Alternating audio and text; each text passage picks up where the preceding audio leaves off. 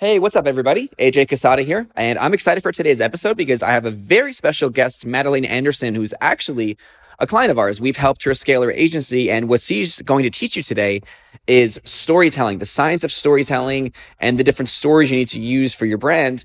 Uh, and really, like, this is so, so powerful, the strategies taught today a lot of people think you only need one story. Like you need to have a, like an origin story for your brand, like a brand story. But Madelaine's going to explain why you actually need a vault of stories. So she's, she's going to cover the five different stories you need and how it's going to make your marketing work better, your conversions go up, and your clients are going to actually build a connection with your brand. So excited for this workshop. And actually, this is, uh, just so you guys have some context, this is a recording of a mastermind call. I work with several different agencies and coach them on how to scale up, how to boost sales, how to get more leads, how to build a team. And uh, Madelaine was one of our clients, so she actually hosted this workshop for our private group of coaching clients, a bunch of agencies that we work with together. So basically, yeah, you, you might hear a couple times like people are popping in and asking questions, which actually makes you know pretty cool. So there is Q and A at the end, but yeah, if you hear other voices, it's because this is actually the recording of a workshop for our mastermind. But anyways, uh, I, it was so valuable. I'm like, let me share this with the podcast. Let me share this with the listeners because uh, I really think everyone needs to know this information. I think storytelling is how we're going to really get ahead. You know, with all the AI content out there,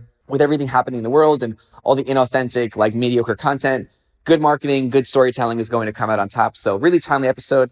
Anyways, without further ado, let's get into the episode and I'm excited to hear your guys' feedback on this. And by the way, if you want any information about our Revenue Boost VIP Mastermind, where you could be working with me and 11 other agency owners for the year ahead, to really build out your growth plan, help you get more leads, help you get more sales, help you do everything that you need to grow, just shoot me a message because we have all these workshops like live all the time in our mastermind and people get to work with me directly on, you know, their offer, niche, sales, lead gen, all that fun stuff. So if you want any information about that, just let me know. I'm really excited to work with more agencies this year in 2024 and help them scale up. But anyways, without further ado, enough of that. Let's get into the episode and uh, enjoy.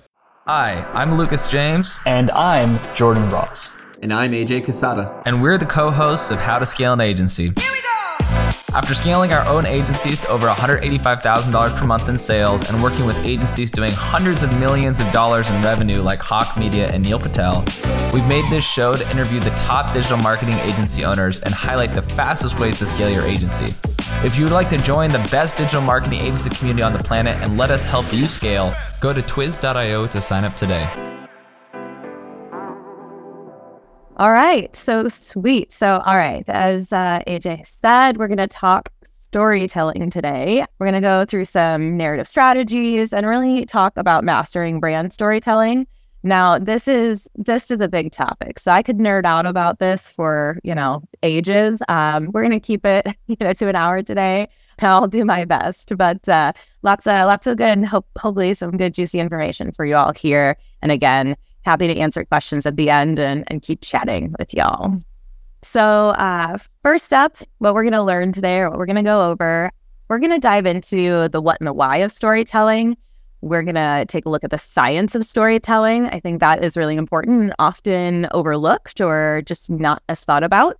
I'm going to go over the five C's of brand storytelling, number three there and then break down how narrative structures work. We'll we'll do a little bit of I'll I'll probably work with AJ and put him on the spot a little bit, but we're doing some work one on one that way. But inviting you all to really think through the same questions that we're talking through out loud for yourself and for your own businesses, um, and break down some narrative structure there, and then moving into the the final piece of how to build your own brand narrative and and what that can look like and how that can function. So that's kind of what's on the docket today. And excited to, to break that all down with you. So let's jump in. First and foremost, who am I? My name is Madelaine. I am the co founder and creative director of Talus Films. I used to be in the Revenue Boost program late last year for uh, probably like the four, four months at the end of the year. I think I wrapped up right, right before the holidays. Really awesome program. Hence why AJ and I are still talking and I'm around still um, to, to get to present today to you all. But at the core, I am a storyteller. I have been working in the storytelling world in a variety of ways since I was very young. I have a background in theater and in filmmaking. Aside from all of that, and alongside my storytelling, I'm really passionate about protecting our natural world. A lot of the work and the filmmaking that I do these days is is really around increasing access and inclusion in the in outdoor spaces and telling the stories of folks that are really out there protecting our world so that hopefully future generations can still get to see it the way that we're seeing it today. So I produce the podcast and I do filmmaking. That's what I'm up to most often these days. But I do have a background in uh, production design and project management. And everything I do is really anchored in storytelling. So that's why I could nerd out forever about it. So next up, let's dive into like the what's and the whys. Um, first up, what is storytelling? Uh, and, and at its core, storytelling is really weaving together narratives that connect, engage, and illuminate the human experience.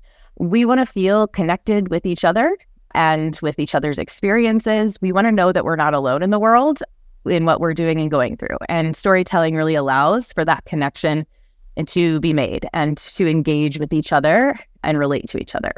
So that's it's one of its main goals uh, and what it can do. Storytelling works really well to connect humans to humans. But then that begs the question okay, how do brands connect to humans? How do we connect to our audience? How do we connect to our potential customers? And storytelling works very well in that sense as well. It really helps to make brands relatable in the same way that it does, you know, just human to human. It can do that brand to human as well. Storytelling takes a brand and really transforms it from an entity that's often faceless to a relatable character that is in people's lives that they can see and relate to and connect with. And, and when you when you change from entity, when you transform from entity to like character and real person, it bring it takes that brand and brings it to life.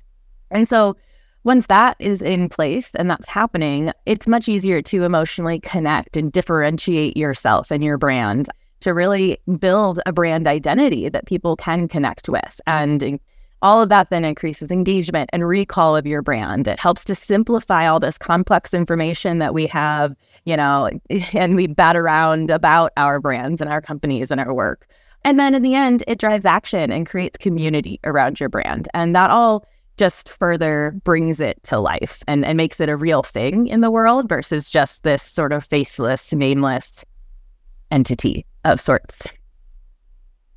My question here is what do kayakers know that every CEO should too?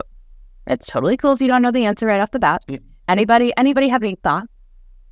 No worries. I'm I'm gonna let you in on this. Maybe they they go with the flow of the river rather than trying to go against it. Yes, that's close. Definitely a part of it there. Cool. So uh, imagine you're a kayaker and we're talking like sort of more technical kayaking, like going down the river, navigating rapids, boarding rocks, that kind of kayaking, not just like on a nice placid lake paddling away. Yeah. um, so much like life works, right? Things just kind of pop up and crop up in life, and we navigate that. Um, so there's a kayaker. He's paddling, and he just keeps hitting the rocks and flipping his boat, capsizing, having to flip back over, start over. And he's just so frustrated this day because he is just hitting those rocks over and over again. It's lunchtime. Him and a buddy are sitting on the the bank of the river. And his buddy's like, Hey, how's it going? And he's like, Oh my gosh, I just keep hitting the rocks today. Like I cannot uh, like avoid them and I'm soaking wet and I'm not really having a lot of fun. And he's like, Well, what are you thinking about when you're out on the river? And he's like, well, right now I'm just thinking about how I, you know, don't want to hit the rock again. Like I don't want to hit the rocks. And he's like, well, that's that's your problem. He's like, what do you mean? Like, well, your boat is going to go where your eye goes it, and where your mind is is focused on. So if you're sitting there going, up, oh, I don't want to hit the rocks, don't hit the rocks, don't hit the rocks, your subconscious is just hearing rock. And it's like a magnet. You're going to be attracted to it. You're going to hit it. So next time we go out for a run, think about the water. Focus on the water. That's where you want to go. That's the flow you want to go with. So focus on the water. Forget about the rocks. Forget about hitting them. Think about the water. So kayaker goes back out for another run. And sure enough, that shift in focus allows him to move with the water. And that's very much in parallel to what we do in life, what we as CEOs, you know, business owners do with our businesses. And it works very well with storytelling. We don't have a lot of control in life, but we can often control the narrative. We can control what people hear, what people see, and what they focus on. Um, and so that's what storytelling can help us do. And those little mind set shifts are what can help us in our business and then help us be good storytellers. Just AJ saying, dropped questions in the chat. Cool beans. All right. So, next, let's dive into the science of storytelling. Why does this work? Why does this, you know, make sense? Storytelling has been around for millennial millennium like there's there's years and years and years of storytelling it's one of our oldest forms of communication so storytelling actually activates multiple areas of our brain at the same time making them fire and turn on and when that is in narrative form as storytelling does it becomes so much more impactful and memorable than just mere facts are just lighting up maybe one part of the brain or maybe none of parts of the brain because it's boring and dry right? So when you can activate multiple parts of the brain at the same time, that is when things really stick and when they uh, people can recall them easier and quicker. So storytelling really taps into human cognition. It's where we can light up emotional and sensory areas of the brain, like I said, at the same time. It's one of the best ways to do that, um, which is why you will often hear people say, like, lead with story, follow with facts. so, um, when and when people buy things, they're led by emotion and emotional decisions, and then they will justify those decisions with facts later. It's like they'll walk into a store, for example, and say, "Oh my gosh, I want that watch. I love that watch. It's so cool. It make me feel cool. I like the colors of it. It's new. It's something that you know excites them, and it lights up those emotions for them." And then after they bought it, they might sit back and go, oh, that was a lot of money. I just spent a lot of money on that. Like, oh, why did I do that? And to justify that, then they start to dig into like the why of wh- why they really bought that watch. Well, I need to tell time. My old watch was broken. Um, you know, this is more up to date and newer and functions with my smart my smartphone. You know, my old watch didn't do that. So it offers me more things. Um, and so they start justifying it. And that's where like the facts and maybe features, benefits of the thing come into play. But initially, they're driven by that emotion, that emotional connection uh, to whatever, you know, that thing is that they might be buying. And that is where storytelling really comes into play with the emotional piece. And when you can light that up, you can open a lot of doors. So, to that point, my next question would be what do fairy tales have in common with science? Anybody got any thoughts there? No problem. Yeah. All right. So uh, again, I'll let you know a little secret here. So when when you have fairy tales, if we think about them, I'm sure we can all pull out a fairy tale or a fable, one of those things, you know, one of the stories from when we were little that like we still remember. We might still pass along or tell our kids. We probably have a favorite Disney movie that we could just like shout out right now. And the reason why those relate or why why those work is because they take universal themes that we all experience on differing levels and at differing times and they make them relatable. They make them so that we can see ourselves in the characters of of those stories and those movies or maybe we see ourselves or maybe we want to be you know the, the princess in the castle or whatever it is um, or maybe we don't want to be those people um, or we don't want to fall into the pitfalls that they do. So there's there's an emotional connection that we have with fairy tales and with those stories and they are often easily digestible pieces that that tell a story with a lesson that we can take away that makes it kind of come to life in a sense. Instead of someone just saying like hey, you know, don't tell lies. Like lying is bad. You've got the little boy who cried wolf, and he's out there, you know, scaring the villagers every day with like, wolf, there's a wolf. And, you know, they get to the point where they don't believe him. And then there's an actual real wolf and he cries out for it and no one believes him. So no one comes to help. And it's because he's been lying that whole time. And the lesson is like, don't lie. But when you connect it to people and situations and story, then it becomes um, a lot more tangible to us. And so that's where fairy tales really have that common thread with science because they tap into those emotional cores in our brain and they light them up. so that then they're memorable and we can and they stick with us into the into the future and many many years down the line i'm sure you have you know a fairy tale that pops to mind if i were to ask who has a who has a favorite like disney movie or whatever they would be able to shout out i know i do my daughter has been really really into yours? what's mine well i love i love aladdin i've always loved aladdin so that was a good, that's a great Disney one that I'll always throw out there. My daughter, she'll be three in March. She's really into her frozen kick right now. When we were all like just sub zero temperatures over the weekend, we, watched a lot of movies and she, she last night was just rattling off who all the, the bad guys were and all No, uh, another four years. yeah. And so it's like even at that young of an age, right? There's there's this connecting factor there. The, you know who the good guys are, you know who the bad guys are, you know who you're rooting for, you know who you like, and that's because there's a connection connecting factor there. That's the science of it uh, in a nutshell. So then next up, let's connect these pieces of the the why and the how to um, to you and your brand. Uh, did you know that one story does not equal your brand? A lot of folks think that uh, I have a founding story. I know why I started this. It brings us to present day. Like that's my story. That's the one I'm going to put out in the world and tell.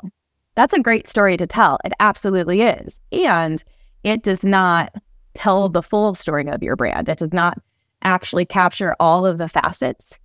And so, what I like to do and what I advocate for um, pretty heavily is is building what I call a story vault. So that brings us to the five C's of brand storytelling. There are essentially uh, the way I bucket it, and this is taken from Gabrielle Dolan. She's a really wonderful storyteller over in, um, I think, Australia. And so I bucket it into five different stories that we can tell to build up our brand creation stories, culture stories, customer stories, challenge stories, and community stories. So the five C's. And that doesn't also mean that you just have five stories as part of your brand. There are untold number of stories that can fall into each of these buckets. These buckets also overlap, as we can see here. So creation is really the inception of your company or product, the why of your brand. When you break that down, often you've got a founding story, which is that great, you know, cornerstone story, and then you have products and services over time that also have their own stories of how they came to be and what they do out in the world. Then you've got culture stories. So these really embody your company's values and what it stands for. These stories can originate from you know inside your company, from your employees, from your customers, um, but they really speak to the your core values. Then you've got your customer stories. These are your customer experiences and their transformation, really showcasing like that impact out in the world. These often um, you might hear these as testimonials, um, customer testimonials. They do testimonials do fall into this bucket, absolutely. But testimonial is often a little bit more of like five stars, a recommendation, work with these guys, right? Whereas a customer story kind of shows the whole trajectory from like the very beginning. A customer is having a problem with something and then they find a solution working with you and then after they've you know implemented whatever product service of yours in their life there's a transformation that occurs it's like the whole spectrum there in that story bucket and then there's challenge stories so these are things that people often will shy away from. You want to paint a pretty picture out for the world. You got it all together at all times. But unfortunately that's just like not how life works. So it is really helpful to share over, you know, challenge stories, overcoming obstacles, you know, ways that you built up resiliency, ways you innovated and pivoted, problem solved. Those really start to show again who you are, who your brand is, and we all as humans go through challenges in our lives. So this is one of the bigger buckets that can help you take your business and make it more human and humanize it.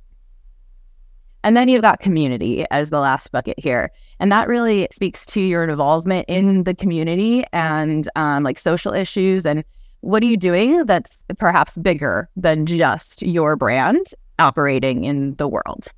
And to different degrees, different brands will have community stories. But, you know, there is a ripple effect to your work, and that becomes a really great story that you can tell. A question on this. Um, so yep. Leah was asking in the chat. I think she was asking more about customer experiences. So I'm glad you differentiated a testimonial is different than a customer story. Um, she was asking more like a case study. So would you say that's a case study, or would you say like you know maybe even get into some specific different creative things we can do with customer stories? That would be awesome. Yeah, absolutely. Um, you hit the nail on the head there. A customer story is we're actually going to dive into that one in just a minute, even deeper.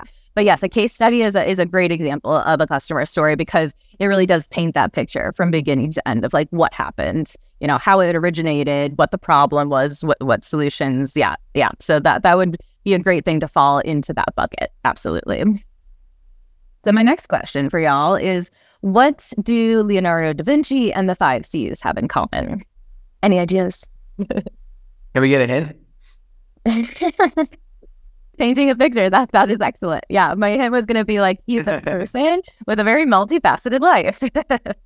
so one thing with Leonardo da Vinci is that he was a man that did a lot of different things. And yes, he's he's a man and not a brand, but he had art, he had inventions, he had, you know, work in the community. He had so many different pieces to his life over its time that one story would never do him justice, right? Like he could have a creation story about the Mona Lisa. He could have a creation story about, you know, the Last Supper, about his you know inventions that that he had each one of them can have a story and then he went out into the world and he worked you know with with differing communities and he had obviously different obstacles that he came up against in his life. So each of those things becomes mm. a story that that can be told that he could tell that other people can now tell about his life. And that's actually why we have such a wealth of information, you know, from he, he also kept, you know, meticulous journals and things. So we have a lot of information there from him, but it's why when you hear about him there are so many different pieces of his life that you hear about because he generated a lot of different stories over his time. And each of our brands can do that same thing when we think of them as just not a static moment in time sort of thing, but as a changing, evolving, more relatable, and more human thing, then our audiences can see that in it as well. If that makes sense. Yeah, I really love the idea of not having just one story because I always had that same notion. I thought I'm supposed to have one like brand story or like consistent story. I guess it was like the origin story, like the why story. And people say like, oh, you want to keep telling the same story on podcasts, on events, and like have the, the same kind of messaging when you introduce yourselves, which also is true. But also, um, yeah, I see like about having the value of having a lot for different purposes, right? The first time I shared my story, like like on social media, maybe a year now ago, the first time I actually really took time to like write out my story and share it as a post, afterwards, I was like, oh shit, well, what am I gonna post like next week when I want to make post, right? And so yeah. Yes, exactly. Like, oh, I've expended all of my stories. I'm done. Yeah. no. Yeah, exactly. And I would advocate a lot of times that that a brand should start with a creation story of some kind. I think it's a really like good entry point to storytelling. It's the one that's probably the most accessible to folks. So like starting there is great when you're starting with storytelling, but there's so many other stories you can tell as well. And each customer story is going to be different. Like you probably have a certain set of product services uh, and a way that people work with you, but each of those is going to look different. And so those stories can each take on, you know, their own life as well. All right. So let's zoom in on customer stories, like I promised. Um, so these are really those tales, those stories of customers' experiences um, and their transformations. So really showcasing the impact of your product and service on people out in the world. So I'm gonna work with AJ here a little bit, but uh, you know, just to kick us off here, you know, customer stories really matter because they humanize our brand. They help to build empathy both for us and for our customers. Like it's a two way street there, and they really illustrate the real world value of our products and services. It's not just us spouting some facts about them or the benefit list, but it it allows you know, other our customers to really speak for us and show, you know, in their words what and how they've been impacted by our our work. So AJ, I'm gonna keep it high level. I'm gonna have, you know, three questions here to ask you. Keep it high level, maybe a sentence for each. You don't have to think too, too hard. And as I walk through this with AJ, each of you be asking yourselves the same questions about your own businesses. It's a really good jumping off point. You probably already did a whole lot of this work in your your uh, marketing and headquarters documents. Definitely. Well. but all right, AJ. So first up, what are your customers struggling with? Not enough leads and no no clear plan to grow their business. Awesome. All right. So not enough leads, no clear plan. That's where they really begin and they're aware of that problem, right? Yeah, by the time someone works with us, they're aware that they need to make some changes in how they're approaching their business. Okay, perfect. So then, second, how do you help them overcome that struggle, that problem, those obstacles? Um, yeah, so through coaching, consulting, and uh, our online course, we help them build a strategy, build a marketing strategy that works for their business, and implement the different pieces and uh, create systems in their business so they can get clients rather than just rely on inconsistent methods, what's coming in from word of mouth. You have, you know, put together a plan, a roadmap for them to follow that really targets those specific struggles that they came in with. Yeah, we put together a plan that helped them support them on executing it. Perfect. And then number three, what do they get for working with you that they did not have before? More leads, more sales, and of course, what we all want is more profits in the business, as well as uh, skills, knowledge, and new like strategies and tools for their business.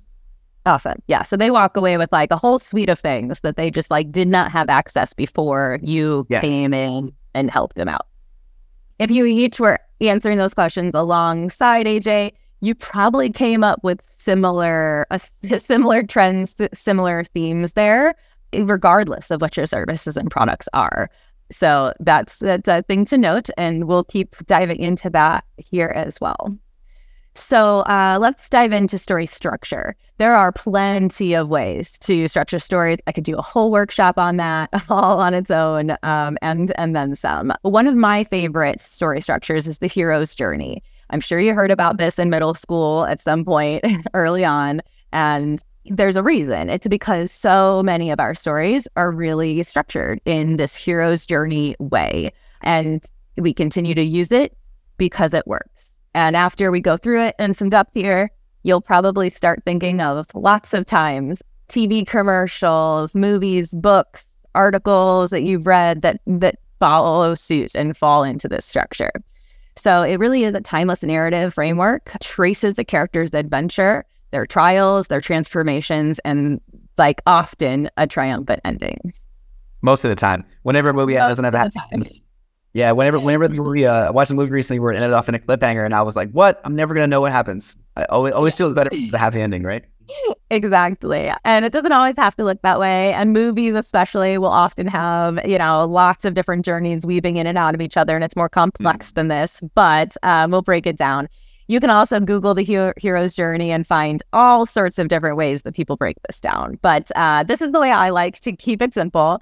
And there's a really great book by Donald Miller called Building a Story Brand. I would definitely, you know, recommend that to anyone looking to dive in a little bit deeper. But yeah, he he breaks down essentially the hero's journey and talks a lot about building a brand that's based and rooted in story for all of your marketing purposes and things. So, first up, we have a character. This is our hero. Now, this is the very first step where people often go wrong and can kind of turn this whole thing on its head. When we think of a hero, we often want to cast ourselves and our brand in the role of a hero. Like a hero is the person that saves the day. They win out in the end, right? Like they're the awesome person. So that's our brand, right? Like that's that makes sense until we dive in deeper. So, what I can say, at least up front, is the hero, your main character, is always going to be your customer in some form or representation. Um, that your customer is the one that is encountering a problem that they need to overcome. And that's the hero in, in pretty much every story. They're run up against something that they can't overcome themselves, which brings us to the second point, which is the problem.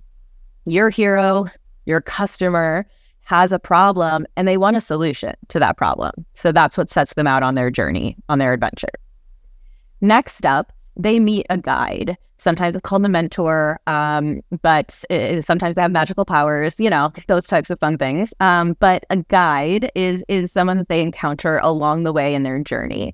And this is the point where your brand enters the story. So you want to paint yourself and your brand as the guide. This is where you can come in and say, Hey, hero, you have a problem. You want a solution. Well, let me help you.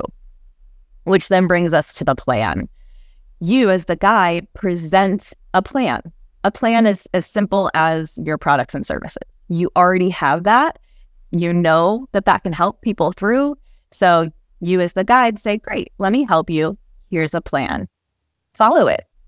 And then that takes us to the last step, which is, you know, hopefully success, but oftentimes success or that transformational point, which is the hero follows that plan and their life transforms because of it. All right, so I'm going to go ahead and show a little video example now of how this can like, you know, look in an advertising way. This is a commercial or like a brand film that my company produced a couple years back. Pretty lighthearted, low stakes, um, but it, but it's a good example, so we can talk through it.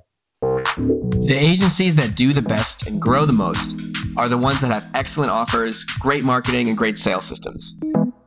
Now, the customer acquisition process can be really hard to master. There's a lot that goes into generating leads, closing deals, building a sales team, especially since our industry is so competitive and there's so many agencies and freelancers out there. It makes it really hard to stand out and grow and win, you know, the clients that you want. Now, fortunately, we've created a free Facebook community with trainings, weekly live sessions, and tons of really valuable networking opportunities with six, seven, and eight figure agency owners. You can find it here on Facebook at B2B Sales and Marketing Secrets. So right now, go to Facebook, do a search and type in B2B Sales and Marketing Secrets. Or you can just add me on Facebook, AJ Cassata, and find a link on my profile. There's also a free mini course inside on how to generate more leads, close more deals, and scale your agency. I highly recommend you join. It'll only take one minute. And if you ever need any questions or need advice, just email me at aj at revenueboost.net. So again, if you ever want to drop me a question, email me at aj at revenueboost.net. I love helping agencies and sharing ideas about how they can grow further. And again, go join our free Facebook community, guys. It's so valuable. We have great trainings in there, great posts, and tons and tons of content that we don't normally share with the public. So go to the Facebook group right now, B2B Sales and Marketing Secrets. Drop me a message once you're in there. I love to connect with our community members and check out the uh, video trainings and the free course we have inside. See you there. Now back to the show. And just a quick comment on what you talked about here in the story elements. I really like Yeah. that your customer should be the hero because very often I think people take, usually how people use the story elements is that they take themselves as the hero. One hundred percent. Yep. yeah, and you know when you when you put anything any any story out into the world, you want people to be able to relate with that hero because they're in the same boat, right? They have a problem, they want to overcome it, so they want to. You want them to be able to relate and see themselves in that main character, that hero. And once they do, then they can see the hero's journey and they see them, you know, follow a plan and have success and transformation. They go, oh, I can have that too. I'm in the boat they were in, and I can have that too. As founders, sometimes our founding journey does put us in the role of hero, and that's okay sometimes. But when we're getting on with our storytelling and we have clients and client success under our belt, then really shifting gears and telling their stories from them being in that that hero seat is like the best way to go about it because if you paint yourself as the hero people can't relate to that. They're like, great, you're just like tooting your own horn. I get it, but cool. Like, and then it, it just stops. Like, you don't build the connection that way. So when they see you like just higher than them, like, like it does help where it builds authority and status, but yeah, it doesn't it doesn't relate to them. And from a sales perspective, like when someone's buying your product or service, they have to like part of their what goes on in their brain is them assessing whether they have confidence in themselves to have success with your product or service and admit it, right? So when they see Yeah. that's why like you hear influencers and you when you look at like influencers and their, you know, posts and like different ads and stuff, you'll always hear people saying like, "Oh, I used to be just like you, and I used to be 20 pounds overweight, or whatever it is, right? Like, they're like I was just a normal person from a small town, and now I'm rich, or whatever it is, right? So they do that on purpose so that you can feel like, wow, this person did it, so I can do it too, you know? Because that's a huge. They have to have that internal belief that they're going to buy uh, whatever you're selling. Yes. 100%. Awesome, cool. I'm gonna play this little this video example for us, and then we'll we'll break it down and chat about it afterwards. So, uh, just a fun, very lighthearted example of it all. But uh, let's let's break it down pretty quickly here. Uh, I'll talk through that as an example, and then AJ, I'll probably ask you a few of these questions as well, uh, just in context of your your own business. All right, so this is a really good example of sort of a brand film or a customer narrative story. So if we take a look, like who who's the main character, the hero in this story? Um, this one's a little unique in that there are multiple people who play the hero. It's a friend group. And even breaking this down with our client at the time, it was the the idea of like we wanted to show the diversity, but we wanted these small friend group to represent who makes up their ideal customers. So that's where you can see there's three characters and they all kind of have different attributes of the pool uh, or the, the the customer base there. And the problem here, what is it? They don't have anything good to drink, essentially. Uh, real simple, real straightforward. They don't want to go out and they don't have anything and they want something. So, not high stakes. We're not talking life or death here, but that is a problem, right? And so then the the third step is like, how is the brand portrayed? So we've got this character that comes in. She's Margarita Mary. She is a human representation of the brand itself. And she's like, hey, you have a problem. Well, let me show you this answer, or let me show you a solution. And so then she introduces the product, which is a canned margarita. Um, if you know Big Star, it's a Chicago based company. They're really awesome. Their margaritas are really awesome. totally will plug them. But uh, yeah, so they during the pandemic actually created a brand version, or um, sorry, a can version of their signature cocktail that you could get in restaurant, but you can go to the restaurant. So they were bringing into people's homes, and one of the things that they wanted to get across was like it's crafted for good times. It tastes just like you get in the restaurant, but you can have it at home now. That's so, a new trend I'm seeing. Uh, uh, out, when I was in the U.S. last summer, uh, so that's, inter- that's interesting, but also not surprising that it came from COVID because I saw a bunch of like cocktails in a can when I was in the U.S. Uh, last summer, and like just it seemed to be like everywhere, like like bars and stuff. I went to like a nice bar and they served yeah. cocktails in a can. That and because they were still charging like cocktail prices, but it was still good yeah, it's wild how many like canned yeah, beverages and seltzers and things there are now here. But yes, um, yeah. So then at the end, it's like, all right, what's the transformation look like? So our group of friends are now having a good time. They've got something good to drink. They have, you know, that atmosphere from a group hangout at the restaurant, but now they get it at home on their couch. And then the last question is like, what are the stakes if your hero doesn't succeed? So sometimes these stakes are life or death, as we see in many, many movies and stories. And other times they are much lower, but there's still a risk of, of failure there that does not feel good and that people don't want. So if they didn't get something good to drink, they were going to have like a bummer night. Like they weren't going to have a good time.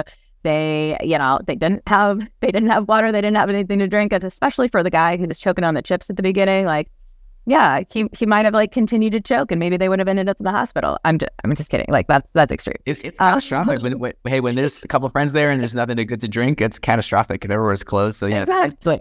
I, I, would say it's definitely like you know pretty serious serious scenario. High stakes here, yeah, definitely. Um, but yeah, you can see how it doesn't have to be all that involved. You can keep it really simple and still have something that that feels compelling to people to watch or read or, or learn about. So, AJ, let's spin through these really quick for you and your brand. If you were to create, you know, a story or customer type narrative, um, who would your main character be? Who would what would they look like? They're in the human form. Oh, actually, I'll give an example of uh, a script I was writing recently for a video ad cool. I produced, uh, TBD. Perfect. yeah, so we were gonna have it start out where there's a scene where business owner was like 30 year old guy, or it could be girl, maybe both of them together working on the business, right? Because we have a good almost like half half mix here with that. But yeah, basically, like the the premise was the guy sitting in his bedroom, everything's kind of dark, it's like cluttered desk, and he's just typing away at his computer, trying different th- different marketing things, posting up like late at night, and it's just you know can't get it to work. So basically, that like struggling business owner um, was just working late trying to figure things out. Perfect. All right. So you touched on it, but we'll dive even deeper. What it, what's their problem? What are they struggling with? Uh, they don't know exactly how to grow their business. You know, they feel like they need to learn some new skills, learn some new strategies, but there's a million options, and they don't really have like a, a plan or a roadmap to grow their business. So there's just Yeah. a lot of things with trial and error. Yeah, great. So they're they're up late, probably not the first time spinning their wheels, knowing where they want to get, but not how to get there. Yeah, exactly. Cool. So then how would you like to portray your brands knowing that you're the guide in this scenario and your services knowing that that's the, their plan, their way through and forward? Yeah, so um, definitely portray ours. If, if our brand was a person, you'd be a very like cheerful, positive, kind of energetic, maybe a bit loud, kind of like me, basically. Perfect. And yeah, actually, in this particular video ad, we were gonna have uh have someone dressed up as a superhero. So he would uh, lightning would strike and he'd pop up and just be that person to like save the day. Kind of like how in that cocktail ad she had like magical powers. I thought that was pretty cool. Yeah. Yeah, definitely. Yeah, and that's awesome too. Another, you can get really creative with how you portray your brand and your services. Sometimes you don't even have to, th- they don't have to be a person, they can just be a thing. I have another, I don't have time to show it, but I have another uh, short piece that's more of a product uh, film, but cu- still customer story. And in that, you, you just see the product. It's um it's a backpack, like toddler backpack carrier for going out on hikes. And that is the solution, right? That that allows you know mom and kid to get outside, but it's not personified as a person. It's just you see the product and you see it in use, and it opens that door up to transformation, which is the the next bullet here. How AJ would you like to show your hero's transformation? Like, what do they get out of it? What do they look like at the end? Yeah, well, after the uh, superhero saves the day and works for the guy in his business, he's uh basically on like a giant yacht and boat and has a bunch of friends around, is partying, celebrating, and has all the all the wealth. Very fun, very fun. I like it. Yeah, and so then the, the last piece is isn't quite uh, a stage of the the hero's journey, but and I don't like to go into fear mongering ever. Like that's not how I would I would you know what I would advocate for. But it's nice to sprinkle in like what the stakes are if they don't succeed because that is a possibility. So uh, and that's what we're fighting against, right? Because we want to have folks succeed. And so for you, what are the what's at stake if your hero does not succeed? If they if they don't get on that yacht at the end? For our target customer, if they don't succeed or if they don't figure it out, they don't grow their business, they'll just be kind of stuck at the same place for a while, possibly watching their peers go ahead and maybe doing okay, but not really like be able to reach their dreams or their their end goal for their business. Worst case scenario, going back to a nine to five job. Absolutely. Yeah, that totally makes sense. Cool. And yeah, so you can sprinkle those throughout, right? Even at the top if they don't if they if they can't figure out a solution like there's the worst case that's there and sort of plaguing them. Maybe that those stakes are often what push people to take their first steps and their actions. So always really great to have in mind. Okay, so we have a few minutes left. I want to answer questions. What is on your mind? I would love to answer and flesh out anything here. I know it's a lot of information, and again, we could go much further and much more depth. but uh, yeah, what do you got for me? Yeah, um, guys, answer your questions. This is a great opportunity. We have a small group, so everyone can have time to ask a question if they want. And I also like the emphasis about when we were talking about. So when I was using my video ad as an example, obviously, if you're doing a video, you could do something creative or personify the brand, but you don't have to do something far fetched, right? I, I like how you brought up that could be a simple story, just you know, following the same structure, but without doing anything too like creative or or out there. Yeah, I would say while people are maybe thinking of questions, if they have any, would I be curious of just like what are some other great like examples of storytelling you've seen done? Any any instances, anything you've seen brands do really well? And I think also, I think especially for B two B, I feel like maybe almost maybe B two C brands feel like storytelling is easier. They can be more creative, but maybe some people in B two B feel like it's kind of more logical or more complex and mm-hmm. almost neglect this too. You know, so I think it's a great topic for us. Oh, what are different B2B stories? Yeah, I resonate with the AJ's yeah AJ's question. Yeah, absolutely. I want to think of, I might have to get back to you on examples, like actual examples, but it's one of the reasons why I think the hero's journey is really great for B2B specifically because you have, um, you're speaking to a, a- like another entity essentially. But if you can show that entity as a real human character and you can show yourself and your brand as a real human character, then you start to break down those walls of oh business to business and you start talking human to human. And then it doesn't become all that much of a difference or a departure from like b to c because you you're really just bringing people down to their like human level and anytime we talk to another business we are talking to another human at that business not talking to like the brand overall, right? So yeah, like I love storytelling because it breaks down those like big entity, faceless, nameless barriers and just takes it back to the roots of like, you're a real human, fleshed out, three dimensional. I see that, and so am I. So, like, we can connect on that level. I'll try to get some, and maybe I'll throw them in the revenue boost chat, but I'll try to get a couple examples for y'all for B2B specifically. Yeah, or even just in general, if any if any other uh, examples have come to your mind just across the board, like anything you've seen like from brands recently or anything that really stuck out to you. Yeah, it's so it's it's so interesting because like I work B2B and most of my clients are B2C. You know what I mean? Yeah, like, I know that's for a lot of us for sure. Yeah. Definitely. Yeah, yeah. But I yeah, like I said, I don't know that there's like a huge departure, you know, when you're talking B2B to B2C when it comes to storytelling. I might it might seem like there is, but a lot of the same stories will resonate across party lines, so to speak. Yeah, I'm really partial to uh and this just comes from my filmmaking work, but I'm very partial to like documentary style pieces that's like you use the real life words and voices of of you know real life people. So I really like that, just kind of really really bringing it down to this is a human and this is their experience. And so I I love that you know, just as much as you know the the narrative sort of made up story that I showed you guys as well. Um, both have have really good merits that way. I think that it's a big example, but I think Patagonia does a really good job of storytelling, and I know they're B two C, but they do a really good job of uh, of storytelling across lots of different channels in a lot of different ways.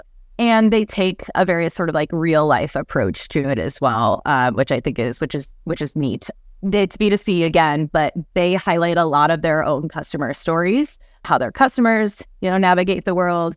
And they often put the uh, product and the service sort of behind the scenes or secondary to the story being told, which I also, uh, you know, just from my documentary background and whatnot, I I gravitate towards. But I think those are those are cool ways to do it, right? Kind of putting your brand in in the background to go ahead and, and tell other people's stories first. I know one pretty good B2B story from uh, oh, yeah. I think it's uh, exactly like you were saying, Matthew. It also like the story is not like typical super different B2B story, but it's still mm-hmm. To the more human level. So the story is that Slack when Slack was uh, designed and also launched, they keep telling a lot of stories of innovative, uh, more agile uh, companies using Slack. So it's almost giving it a tag that if you're an innovative, forward thinking team and uh, kind of more want to have a more Slack organizational structure and want to have more communication between your team members, uh, more collaboration, then Slack is your go-to tool. Then everyone aspire to be that kind of company or, or aspire to have that kind of team, go to Slack. Yeah, maybe it's just a myth that B2B and B2C that's always growing and building. Um, right. And so knowing that you can pull those in, I think is is good. Those are fun. Yeah, I think you actually cut out for a minute, Madelaine, but you're back now. Could you oh. repeat that last part? I was just saying, um, uh, knowing that those stories exist out there and being able to draw on them and, and pull them in into your own marketing is great, right? That stuff is being generated out in the world and it originated with you and your service and and your product but you know it takes on a life of its own. And if you can like come back to that and bring that back under your umbrella and use it for your own marketing then i think that's a that's a really smart way to go about storytelling oh no i just saw leah your comment of red bull is really good with their storytelling and i agree yeah so you could basically build like your full marketing strategy around the, the storytelling five C's that you just mentioned, like each of them being one pillar of the strategy. For example, for social media, that would be great, right? Yeah, absolutely. You can do that. I would say that storytelling works really well if you're um I'll kind of just go back to like your basic funnel. It works really well at the top of the funnel. It gets people engaged. It gets people to recognize and recall your brand and know it exists. Um, and then as you move people through the funnel, there's lots of different ways that you can still use storytelling but as they learn more and more about your your company and your services and products that's where then you can start bringing in more of the benefits and the features of the product as they learn more. And then even case studies and customer stories are can be really great at the bottom of the funnel when you want to get people to convert uh, over. So yeah there's all sorts of different kinds of stories that you can use at different stages of like a customer's journey with you for sure. Um, high level storytelling that keeps your brand in the background a little bit, I think is is really great at the top where they don't know you, um, but they, you know, once they connect with you, then they will remember you, right? Yeah, that's cool. Um, but speaking of that, uh, do you have any suggestions regarding what type of story works better at top funnel, middle, and the lower bottom of funnel? Yeah, absolutely. So at the top of the funnel, those the a lot of them can work across purpose. I'll, I'll start there, but at the top of the funnel, I think like a brand story or like that creation story of why you exist, what your values are, what you're out to do those are really great at the top because those are things that people can connect with. They can see their own values reflected in yours and say, oh, I should keep an eye on these guys. And then when they move to sort of middle of the funnel, uh, that is when, like I said, you can bring in a bit more about um, like products and features and the service and, and whatnot, right? Because they're where you exist. Now you can start presenting as the guide and bringing in those those plans to the table. So um, stories that revolve again, it can still be a creation story, but this time more specifically focused on your product, on your service. Why does that exist? Why and how does that function? Um, community stories or culture stories also um, go to deepen people's connection with your you with with your brand. Um, they can start seeing you. You know, they, first they know you exist, and then they start seeing you in the middle there as a as more than just an entity, as another maybe human doing things and making impact out in the world. No, right, awesome, even better. And then when you get to the bottom of the funnel, I think that's another really good place where customer stories are awesome in case study or testimonial form, anything like that, that really gets to the heart of seeing it from beginning to end, like that customer journey. This is the transformation and this is the impact and the outcome for these folks, gets people to go, oh, I can have that too. Great, let's work together and gets that conversion happening. Upfront is really about um, getting them to know you exist, but really getting them to connect with you on some level. Yeah, and relate to you. The question I have, um, I know this probably could even warrant a whole other workshop of its own, but more about how you could tell a story that, because I know one thing and you've talked about uh, when we were working together last year is how you really focus on stories that drive an action, a specific yep. conversion, a specific feeling, or like, can you talk more about how, you know, because I think, you know, you could be really good at storytelling, but the stories don't go anywhere or you get a lot of views not a lot of conversions, yep. not a lot of qualified leads. So can you talk more about how you kind of tie that into like a marketing goal or something? Yeah, absolutely. So I think one of the most important things is to have your customer journey mapped out piece to piece to piece. Like how do they find you? What do you want them to do next and next and next and next? When you have that mapped out, then you can start slotting in your stories or any of your your marketing content or sales content into those buckets. A lot of times we think of like an action, a call to action as we want people to buy like we want that conversion. But that conversion only happens at the very end at the at the bottom of the funnel. But there are actions people take every step along the way and each of those can be you know they, they are actions that people take so they can be called to that action. Another piece that you might see in the hero's journey if you dive in a bit deeper is you know not only do they meet the guide and they have a plan but the guide calls them to action and to take a step because people often don't take a step unless they're specifically called to it and, and, and told to uh, and invited in. So at the top of the funnel, you know, you might put out a story and that next step might simply be like, go check out more information on my website or, um, you know, like or comment on this uh, post or share it. Those are things at that top of the funnel that aren't conversion worthy, right? But they are the next step. The minute someone engages with you, they are on your radar, right? Like that activity is there, that action is there. Then in the middle, um, if you say at the top, ask them to go to the website to check out more, then they're on your website. Then they're looking at products, they're looking at services, and you your next call can be like, yeah, book a call with me so we can dig in even deeper together. We can meet each other. And then, you know, you get on the call or what have you at the bottom of the funnel, maybe with customer stories and whatnot. And you're like, you can be this person too, you know, book book a service with me. Right. So each step, each each bit is like the call to the next. Oftentimes, um, yeah, and I'm a big proponent of making that call and being as clear as possible, no matter what it is, just simply because they probably won't take a step unless they are called to do something. Um, yeah, did Yeah. that answer your question, AJ? That answer for me. Yeah. How about you, Ida? Uh, that was really awesome. Really, really amazing explanation. Yeah. Um, Yeah, I was super busy typing down all the things you are saying. Same. Yeah, definitely is. Well, you know, because it's like I think this is a great topic because we all, uh, I I think especially it's a really great part of the reason I wanted to do this workshop and and have you come in and share this because I think it's so relevant for everyone at Revenue Boost because most people here, you know, like marketers have the worst uh, example of cobbler with no shoes, right? We do all this magic for our client, and then it's like our own business, we don't even have a website, right? Yeah.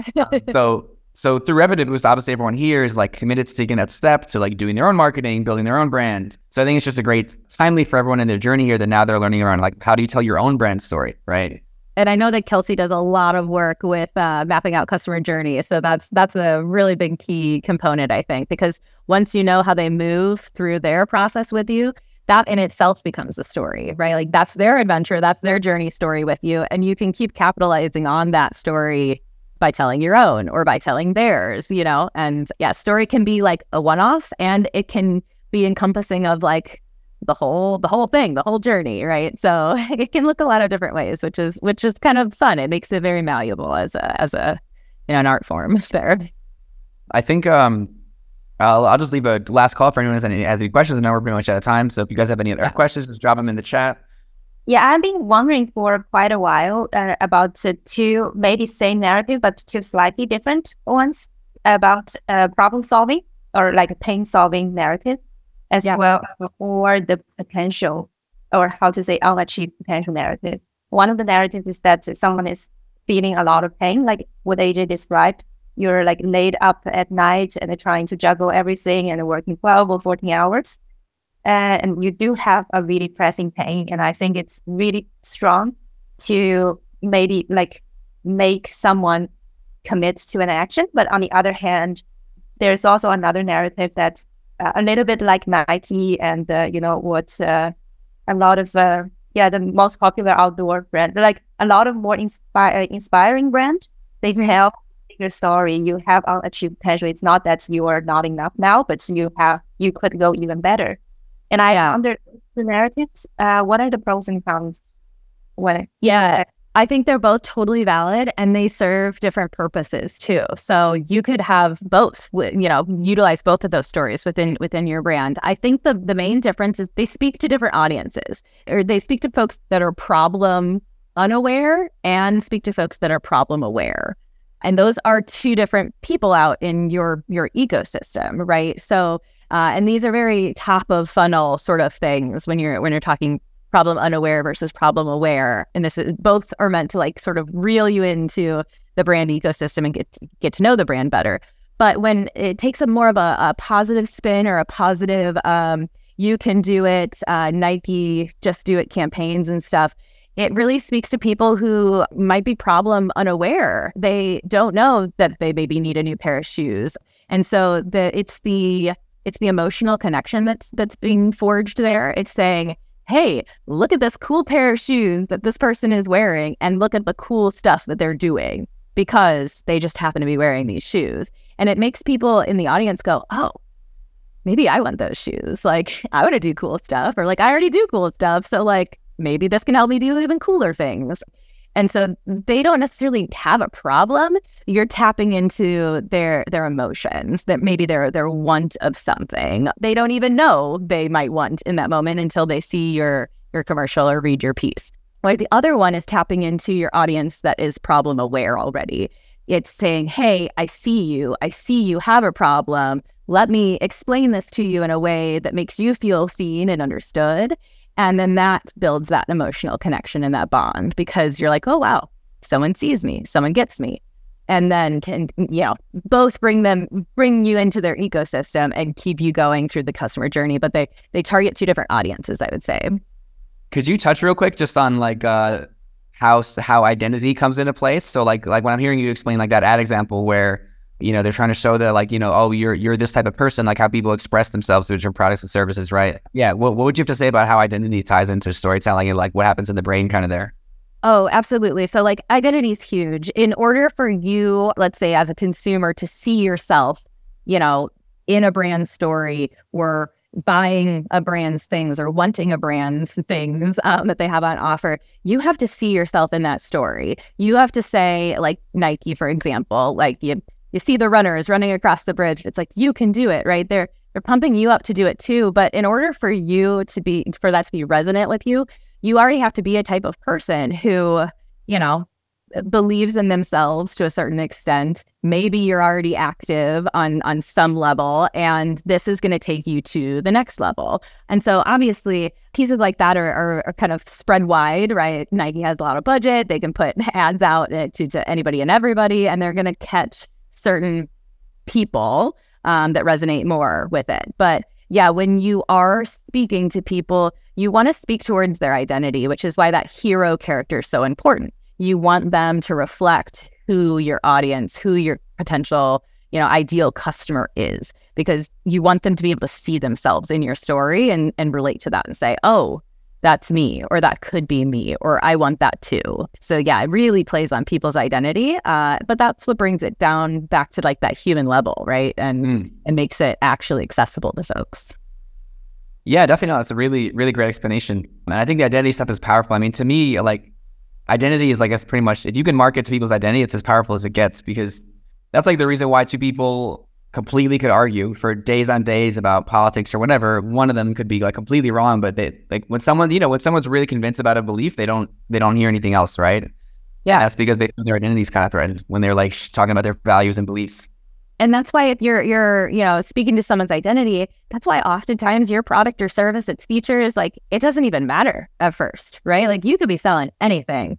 But if you aren't tapped into who their identity is and really speaking to that, like you're never gonna really be on their radar. They're not gonna resonate with that, which is why it's nice to like go after that connection first and then wrap in your service products features what have you down the line because that's what's yeah. gonna that's what's gonna have people like those are the facts that's how they're gonna justify the connection they felt with you initially cool well as long as it has any other questions i know we're over time anyway but uh, this was yeah, really awesome you. workshop i got a, I got a ton of notes i'll share the recording for everyone who could make it today in slack and also the notes in slack but yeah this was really great like i, I really enjoyed the whole uh, whole presentation so thanks thanks so much for doing this yeah, absolutely. Uh, I'll just flash this up here, but if you have more questions, super yeah. open to continuing to talk. So have questions, want more help, work one on one, like you can shoot me an email at madelaine at talusfilms.com. And I'm also on LinkedIn and in the Revenue Boost chats, our Slack. So just uh, hit me up. I'm around.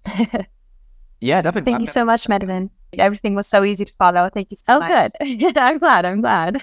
I, again, I could nerd out about this a lot, so I'm glad. I'm glad it's uh, made sense. I was also so much passion in it. Well, you know, like I said, I I mean, I, storytelling's the kind of a through line in my life. So I think I'd have to be passionate about it to keep doing it. You started as an actor too. What, like how, how long ago? I started doing theater and acting on stage when I was like eight. So wow. I, I auditioned I sang Happy Birthday to be a munchkin in The Wizard of Oz when I was eight. did? Yeah. Wait, so you auditioned or you were in the movie? It was a play, just the stage. It was a play. Okay. Community theater stage version, nothing. Yeah, I gotcha. So that was how it all, that was how it began. That's how the passion started. Yeah. Oh, did you get the role? I was a munchkin. Yes, at eight years old in The Wizard of Oz, and it kicked everything else off. I do still perform. I do more on camera work now, but since I had my my daughter in the pandemic, that's definitely uh, decreased itself a little bit. But right. uh, yeah, still still part of my life in some ways. Awesome. Well, uh, thanks again for coming on. And yeah, you guys can message oh, Madelaine in the Revenue Boost Slack, and then also yeah, email Madelaine at talusfilms.com. Hey, if you enjoyed this episode, please give us a review on iTunes or Spotify or wherever you're listening and tell us what you think. It really motivates us a lot to make more episodes and helps us out a ton with getting the show out there. Now, if you're trying to grow and get more clients and you'd like me and my team to help you come up with a personalized growth strategy for your agency, we can help. Head over to revenueboost.net slash contact and you can book a growth call with my team. This will be a one-on-one call where we'll show you what's working right now when it comes to generating leads, booking calls, and acquiring clients at scale. And you can learn about our programs where we can work with you to help your agency scale and get you more dream clients. Again, head over to revenueboost.net slash contact and see you on the next episode.